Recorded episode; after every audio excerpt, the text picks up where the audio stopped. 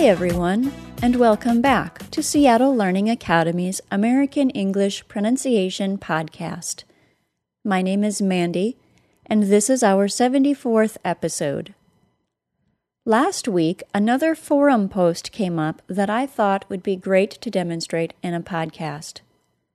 This question about the pronunciations of for, F O R, and four, F O U R, came from short hair and really linked well into last week's episode about the word of asked by S.V. Crow. S.V. Crow left me a comment about last week's show saying that it was still difficult to hear the linking of the word of so I thought I'd repeat it again this week before getting into the new question. Last week, I said that the word of, OF, is often said as schwa and will sound like uh when the word coming after the word of begins with a consonant sound. I also said that we tend to reduce the word of so dramatically because it is a function word serving a more grammatical purpose than content words. Remember, content words give the main content of what we're saying. I'm going to link the reduced form of the word of to the word questions. First, I'm going to say it as of with the V sound, then without. The phrase is a couple of questions. Now, here it is with the V sound. I'm going to say it slower than you would typically hear, but I'm still going to link the words. A couple of questions. One more time. A couple of questions. And here it is reduced to just the uh or schwa sound. A couple of questions. One more time. A couple of questions. I'll say them both again, faster. First, I'll demonstrate with the V sound, then without. A couple of questions. A couple of questions. And one more time, a couple of questions a couple of questions. You can absolutely choose which way you prefer to say it, with or without the V sound. When I'm speaking for a podcast, I tend to say the entire word because I'm trying to be as articulate and as easy to understand by my audience as possible. Since non native speakers expect the V sound to be a part of the word, I keep it in. In my everyday speech, I am more likely to drop the V sound of the word of, but only when it occurs before a consonant sound. Okay, on to the words for, F O R, and four, F O U R. Do they sound the same, or are they different? Well, it depends. Sometimes they do sound the same, and sometimes they don't. I know, it's enough to make you crazy. Before I get into the details of these two words, I need to review a couple of topics from previous episodes. If you haven't listened to the episodes I'm referring back to, I would highly recommend that you do go back and listen to them.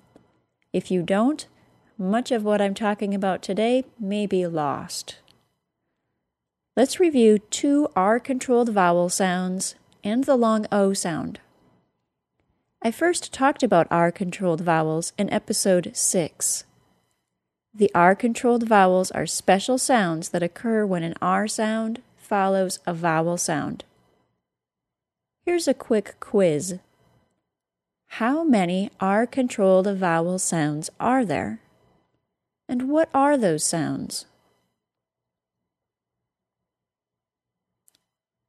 Ready for the answers? There are four R controlled vowels. They are schwa plus R, OR sound, AR sound, and AIR sound.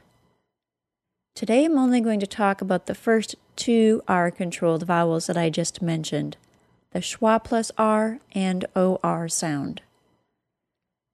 Schwa plus R commonly occurs in the spellings ER, IR, and UR, as in the words her, H E R, stir, S T I R, and blur, B L U R. Those words have barely any vowel sound at all. The pronunciation travels almost directly from the consonant sound to the R sound. Listen to the words again and notice the lack of a vowel sound. Her. It goes straight from the H sound to the R sound. Her. Stir. It is pronounced straight from the T sound to the R sound. Stir. Blur goes straight from the L sound to the R sound. Blur. The OR sound is similar to a long O plus an R sound. I first talked about the long O way back in episode 8, which was all about the long vowel sounds. Video podcast 4 was about the long O sound, so you can watch or listen to that episode again for another review. In both episodes, I said that the long O is a two sound vowel and that it ends in a slight W sound. An example is the word boat. B O A T, boat. Another example is the word stone. S T O N E. Both of those words are pronounced with a long O sound. O. Boat, stone. The vowel portion of the OR sound begins the same as the long O sound does, but it does not go all the way to a W sound, and instead links to an R sound. An example is the word store, S T O R E. Compare the long O in the word stone to the OR sound in the word store. Stone, store. Stone, store.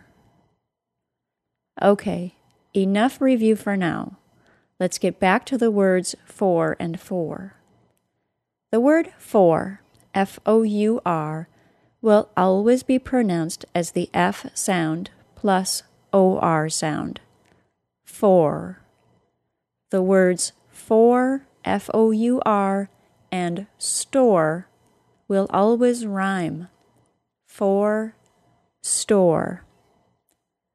The word for, F O R, however, is different.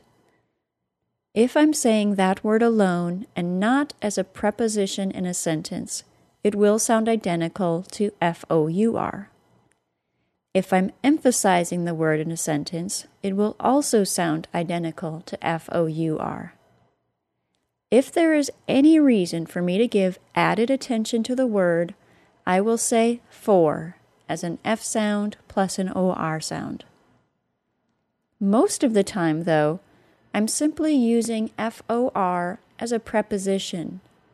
Just like the word of from last week, it is serving a more grammatical purpose, and it gets pushed into the background by reducing it. To reduce the word for, I change the nature of the vowel sound, and the R controlled vowel changes from an OR sound to schwa plus R. The pronunciation of for changes to fur. Just like all the other schwa plus R words, I will go straight from the consonant sound to the R sound. The reduced pronunciation of the word for, which sounds like fur, will rhyme with her and stir and blur. Fur, her, stir, blur. That reduced pronunciation, fur, is what is almost always used in a sentence. Here's an example.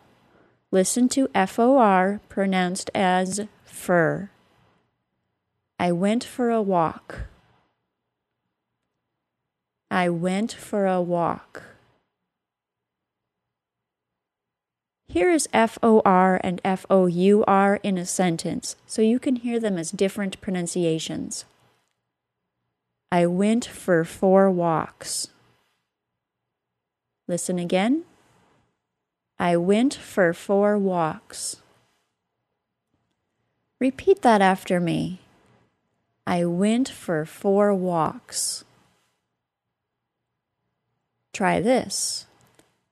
I practiced for four hours. Now try this. I kept four apples for myself.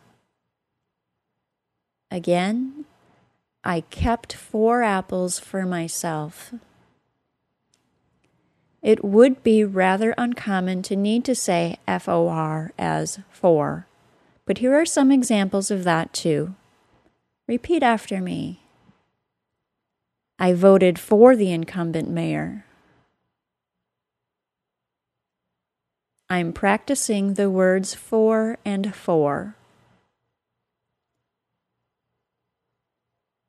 She's for free trade, not against it. I know the listenership of this podcast keeps growing, and so I expect some of you listening to this episode are new to the American English Pronunciation Podcast.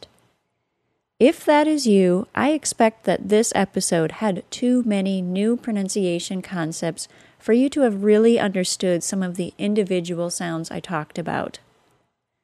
I publish the transcripts for each podcast at pronuncian.com. That's P R O N U N C I A N dot com. And I link to previous episodes I mention in each show. I would strongly recommend going back and listening to the episodes that this show referred to. I also link to free lessons and sounds mentioned during each episode on the transcripts page. So if there is anything more that you want to learn more about, that is a good place to start. These podcasts, the forum answers, and the pronuncian.com lessons are available to you only because of your financial support. If you find these podcasts valuable, please go to Pronuncian and check out our products page and make a purchase. Or you can also donate through PayPal. Even the smallest donations are highly appreciated. That's all for today. Thanks for listening, everyone. This has been a Seattle Learning Academy digital publication. Seattle Learning Academy is where the world comes to learn. Bye bye.